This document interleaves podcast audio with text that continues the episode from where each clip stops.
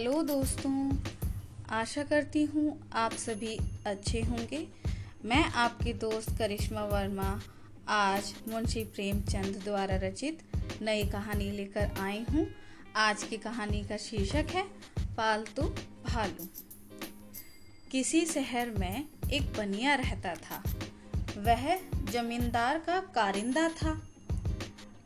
असामियों से रुपया वसूल करना उसका काम था। एक दिन वह असामियों से रुपए वसूल करके घर चला। रास्ते में एक नदी पड़ती थी, लेकिन मल्लाह अपना अपना खाना बना रहे थे। कोई उस पार ले जाने पर राजी ना हुआ। वहां से थोड़ी ही दूर पर एक और नाव बंधी हुई थी। उसमें दो मल्लाह बैठे हुए थे। कारिंदा के हाथ में रुपए की थैली देखकर दोनों आपस में कानाफूसी करने लगे।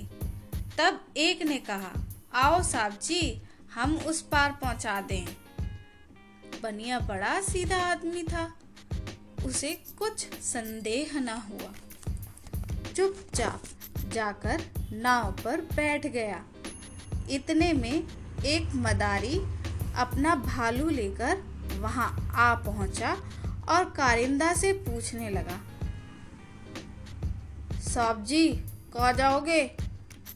बनिए ने जब उसे अपने गांव का नाम बताया तो वह खुश होकर बोला, मैं भी तो वहीं चल रहा हूँ।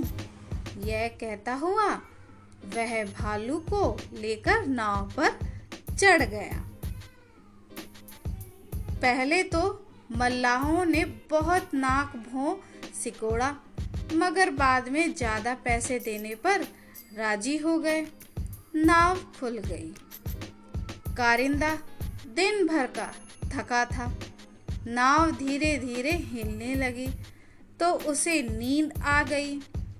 मदारी भालू की पीठ पर सिर रखे मल्लाहों की ओर ताक रहा था।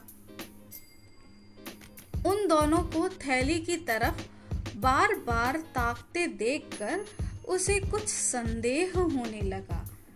यह सब ठग तो नहीं है? उसने सोचा, जरा देखूं तो इन दोनों की नीयत क्या है। उसने झूठ मूठ आंखें बंद कर ली, मानो सो गया है। अब नाव जोर में चलने लगी।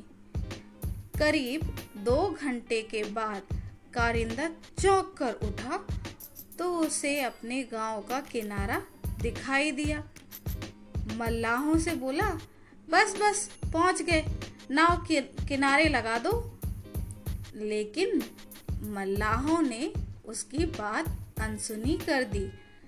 तब कारिंदा ने डांट कर कहा, तुम लोग नाव को किनारे क्यों नहीं लगाते हो जी? सुनते नहीं हो? इस पर एक मल्लाह ने घुड़क कर कहा, क्या बकबक करते हो? हम लोगों को इतना भी मालूम नहीं है कि नाव कहाँ लगानी होनी चाहिए। मदारी अब तक चुपचाप पड़ा देखता रहा।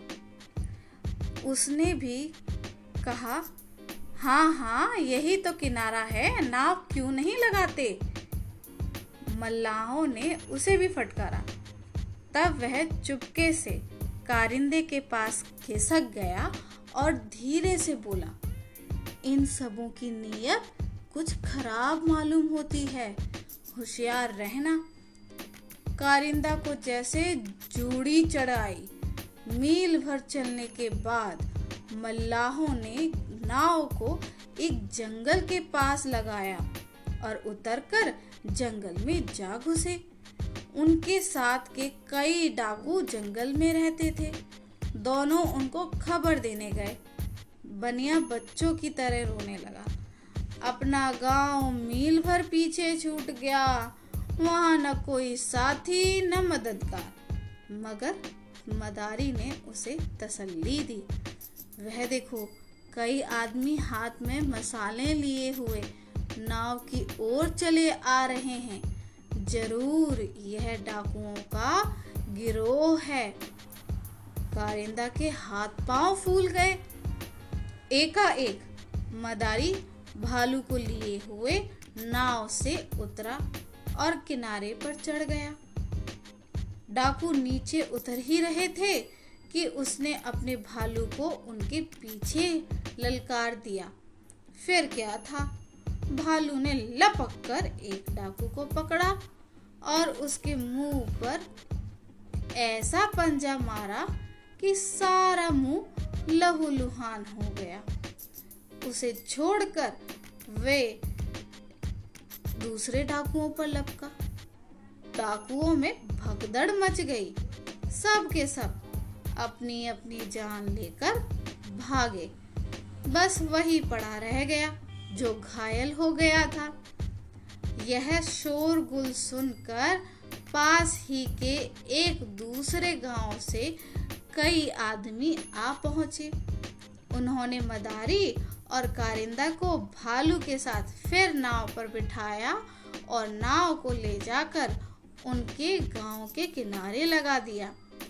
उस घायल डाकू को वो लोग थाने ले गए। गांव में पहुंचकर कारिंदा ने मदारी को गले लगाकर कहा, तुम मेरे पुनर्जन्म के पूर्व जन्म के मेरे भाई थे। आज तुम्हारी बदौलत मेरी जान बच गई। थैंक यू दोस्तों। इस चैनल को लाइक करें, शेयर करें और ज़्यादा से ज़्यादा